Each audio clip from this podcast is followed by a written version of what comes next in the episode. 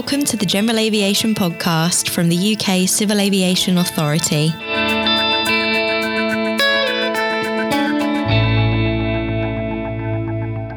Hello, welcome to the CAA's GA podcast. My name is Alex Coleman, and I am the CAA's Airspace Stakeholder Engagement Manager.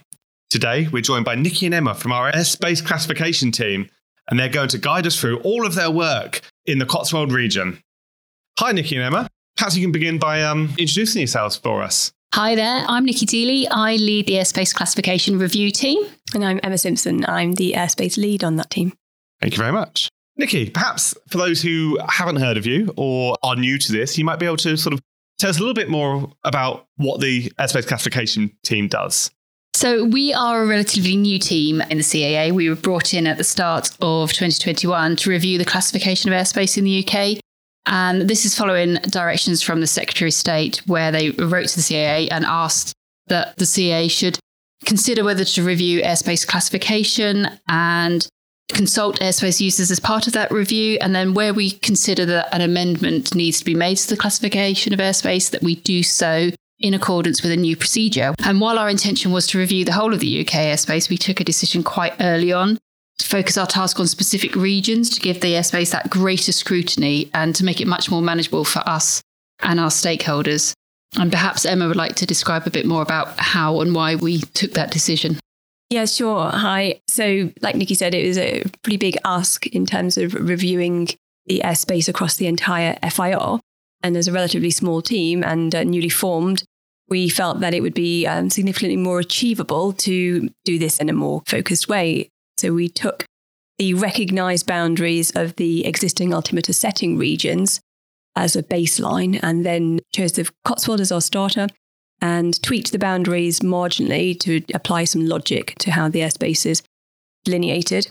Then we conducted our own deep dive into who uses the airspace, why they use the airspace, how they use the airspace, any safety concerns, um, equitable access. And we were able to then focus and come up with our um, review. What made you go for the Cotswolds in the first place? The Cotswolds was of an interest to the AirProx board. And we also inherited the legacy consultation. A lot of the comments in the legacy consultation had uh, referenced airspace that sits within that Cotswold boundary. We also felt that the Cotswold region would be manageable in terms of complexity, usage, um, looking at the stakeholders involved. And as mentioned, it had some safety areas of interest. So we felt that was a good place to start. So the legacy consultation, because I'm old enough to remember when that went out uh, and that covered the whole of the UK, that was still helpful? Absolutely. And um, we received over 1,100 comments relating to volumes of airspace within that consultation. Every single one of those has been reviewed, analysed. And what's really key from that particular survey is that we've had some brilliant steers as to where we should focus and, and why. Um, at the time, we didn't have our analyzer tool up and running. And so, therefore, a lot of the responses we were not able to back up with evidence. But as we move around regions, we have and we will continue to pull those um, responses. They're all already filed. So we've therefore divided them up, stored them according to region. There were some incredibly insightful and really useful comments within there, which have definitely helped to steer us and enable us to understand how airspace is used. What's been brilliant is that we as an organization have learned about how better to shape consultations, which in turn helps to shape the increased quality of the responses. And as we've gone along the Cotswold investigation, certainly the surveys we've conducted specific to that region have been incredibly helpful and useful and pertinent and, and full of really good evidence and data. So that's been great. Thank you, Emma. Nick, anything to add on that one? We received uh, a lot of comments that related to ongoing airspace change proposal programs at ACPs. And our process says that where there's an ongoing ACP in the early stages before that airspace design has been decided, that we can't make any changes in that area. So we took that insight uh, for those ACPs and we packaged them up per change sponsor and we handed that information. So all the consultation comments we received, we provided that to the change sponsors. And that was given to them with the expectation that they should consider those responses as part of their ACP process. And we've got the airspace regulation team within the CAA who now look for that through one of their gateways to ensure that that change sponsor has taken that insight into account. Fantastic. Thank you. So, um, the last we heard from you was early this year when you published your draft report into the Cotswold region, which had lots of helpful insights, and you invited comment on that. I understand you're now publishing your final report, which is why we brought you on today. What's changed since you published your draft report? What's been going on since then? So, CAP 2315 was, as you say, the report detailing our draft findings from our investigation and analysis of airspace usage within the Cotswold region. Within that document, we included our initial plan, which comprised of a list of volumes of airspace where we felt that there was potential for that to be taken to the amend phase. Since that has been published, that was published in January and also accompanied by a survey where we were requesting feedback upon our draft findings. We analysed the responses in the survey. We continued to engage with ACAs we conducted further investigation of those volumes.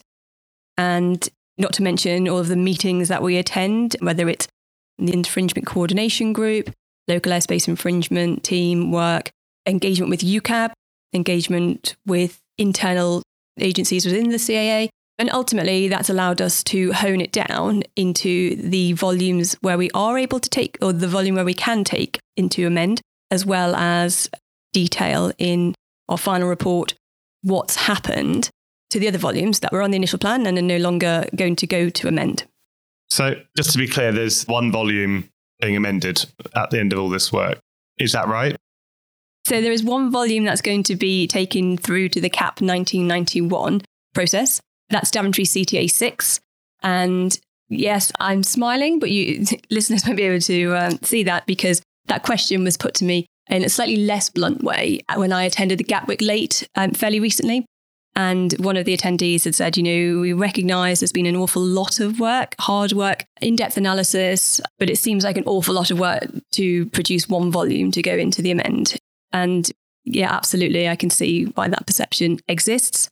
Our final report explains in detail as to what's happened with the other volumes that featured on the initial plan. I hope that listeners will take the time to read the whole report because it's taken a lot of work to put that together. But um, certainly the first section, which explains what we have been doing in the last um, few months and our reasons behind not taking volumes forward.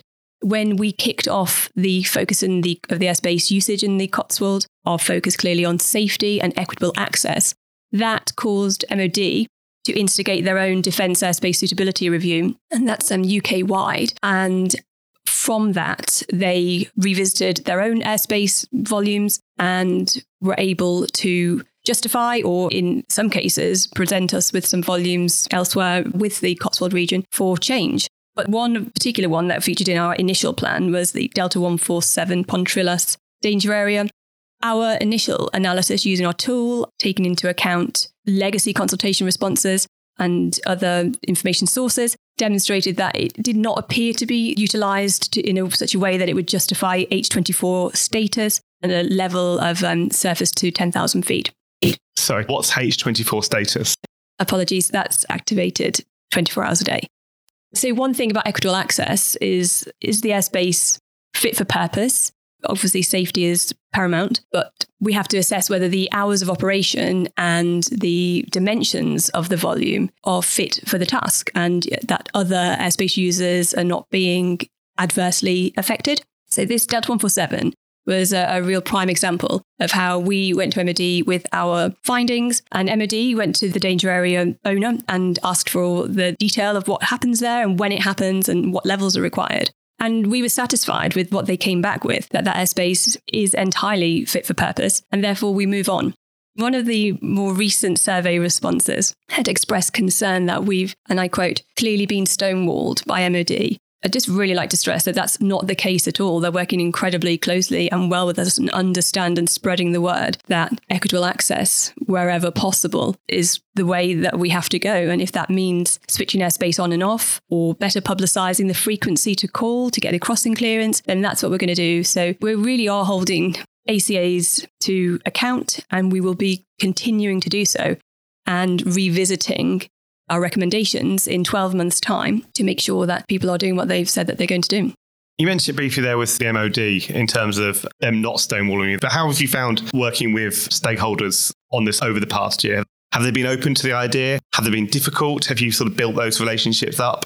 One thing I have been slightly taken aback at since um, taking on this role is how adversarial it can get in conversation between various stakeholders about airspace usage and whether it's fit for purpose. I know that I'm trying very hard from the meetings that I attend, be it the regional airspace user working groups or the LAIT or whatever opportunity we have to engage with all stakeholders to encourage them to understand each other's wants and needs and to just have grown up conversations and to try and build trust really and also to make sure that any underrepresented stakeholders that their voice and their wants and needs are also accommodated.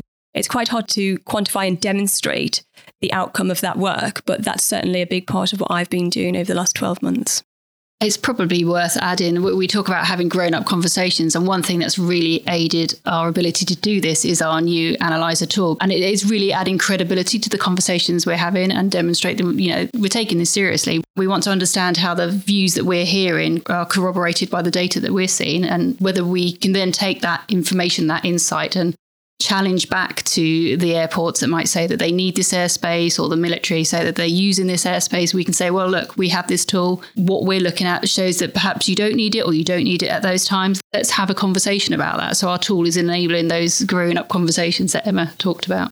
Yeah, absolutely. But we're also very aware of the limitations of the tool in that if any aircraft are not electronic conspicuity equipped, then we're not going to see them. But what that absolutely does, as Nikki said, was to allow us a really strong starter for 10 in any conversations. And we take it from there. And actually, one thing I have encountered is that everybody's really willing to listen and work with us to make airspace fit for purpose, especially if the CAA are able to provide some of the resource to make that happen. How about internally? For the more or less the first sort of time that the CAA is going to be put in a position where have to be marking their own homework, as some people refer to it as. You're going to have to make some decisions about those amends. So you're going to propose it and approve it, hopefully. Surely that must have been quite a difficult line to tread. Absolutely. And it's a line we want to make sure we tread carefully. So, we, the airspace classification team, are a sponsor of any changes to airspace classification. So, when we've identified a volume of airspace that we believe needs to be amended, we need to go through a set process set out in CAP 1991 where we examine the options for change, we examine the impacts, pros and cons of those options. We look at the environmental assessment, safety assessment, operational impact assessment. We gather all of this data together. We then have to consult on that information and our preferred proposal. Insight from that consultation then forms our final submission. We then submit that to our airspace regulation team. Yes, they are a team within the CAA, but we're working very carefully and we've set up our own memorandum of understanding with them to ensure that that relationship with them when they come to review our submission it comes in the appropriate manner but we're keeping that relationship appropriate and transparent. So any formal conversations that we have with them we'll make sure we keep a record of those. But it has taken time. First because our airspace regulation team are used to working with cap 1616 that is their life. They've now got a new process which they need to make a decision on and they've needed to learn that process and understand how our process differs from the one that they're used to so there's been some time taken to kind of bring them on that journey. Probably a long winded way of saying that we've worked hard to ensure that we have an appropriate relationship with our regulator and bring them on that journey. And it has taken time, but we think we're in a, a better place for it for me, it's just been really clear that anybody involved internally is just so keen to do the right thing and for it to be documented. But meanwhile, we're conducting the review and we're pushing on with the process. So lots of work going on in the background. But again, it's all from a very good place of making sure that we tread the line in an appropriate way. Thank you. Um, and just one more question for me before we move on to your plans for the future and where you're going to begin looking next. It seems to me that the process has evolved, changed a bit over the past year, and you've gone above and beyond just identifying things that you can amend through the amend process. Just wondering if you could go in a little bit more detail as to what other things you've done and how the process has changed throughout the year.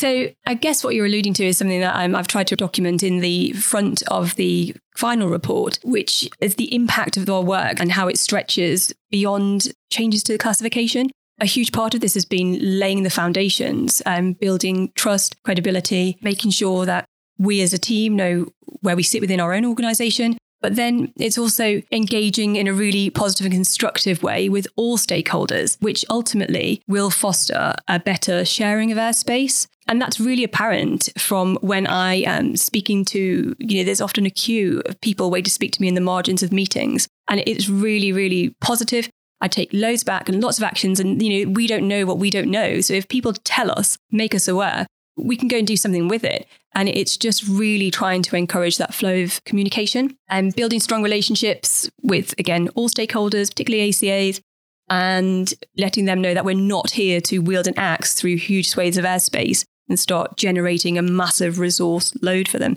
That's not what it's about. It's where can we help? Is the airspace fit for purpose? Our findings have demonstrated education is required. Everybody involved in airspace has a responsibility to um, fulfill their own obligations. And whether that's um, appropriate and thorough flight planning, making sure that the documents that anybody is utilizing are up to date, along with our investigations, it's been brought to our attention or we've discovered for ourselves that some of the information, the aeronautical data in the AIP, is perhaps ambiguous or in some occasions inaccurate. Within the CAA, an AIP working group has been established. We're feeding in our findings for that. So that's going to filter through the system and make improvements there. And we work closely with the infringement team and UCAB. Again, we're supporting and reinforcing their education work with the ultimate aim to promote safety and encourage good airmanship.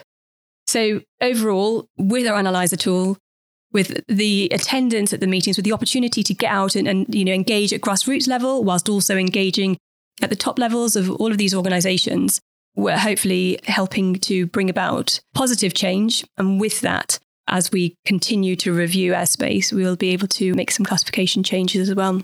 Thank you. So, Nikki, moving on. What next? Where next? What's the plan?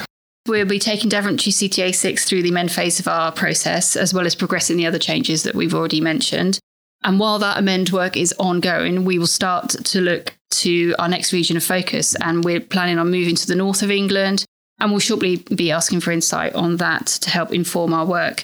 At the outset, we intend to ask for information and further evidence on what's going on in the Manchester lower level route. This has been highlighted as a particular area of interest to the CAA. And also, where we're not directly involved in some of the changes that we've proposed in our report, we will be ensuring that we check back on how that work is progressing. So, Emma mentioned changes to the AIP and the military's danger area review. We will be checking to see where that work has got to. We've also made recommendations for changes that will go through different processes through the CAP 1616 process, and we will check in to determine where that work has got to. And finally, we've, um, as a team, taken ownership and revamped the process for the refusal of service form, the FCS 1522. And we're getting great feedback on that. But again, I just really can't request strongly enough that pilots file them with us and let us know what's going on because we will get back to you. We will report back having conducted the investigation internally and then with the airport or the ANSP in question because then we build up a database. And so it's all really good stuff that allows us to build a credible picture. And you can find that form on our website, can you, Emma? Yes, absolutely. Search for FCS 1522. And one thing, although I'm advised not to read any of the forums, sometimes I can't help myself. And there was one thread I noticed recently with discussion between aviators as to whether there's any value in filling out this form. There was a lot of negativity about what happens when that's pressed send and what happens within the CAA. And the individual did file the form, and our safety lead on the team dealt with it. And the individual who'd filed it did go back to that forum and express surprise that he'd not only received a, a response, but it was prompt and it was detailed. I just need people to speak to us, tell us what you know, that we can off attention and focus go. And at the very least, if you have ever experienced a refusal of service, pop it into the form and we can look into it and we can build an evidence case. It goes to the ATS inspectors. Yeah, we'll take action but we can't take action if we don't know about it. Well, thank you both very, very much for your time. I'm sure our listeners all have found that very interesting and helpful. Obviously, if people do have any questions about airspace classification and the work we're doing, the best to contact airspace.classification at caa.co.uk.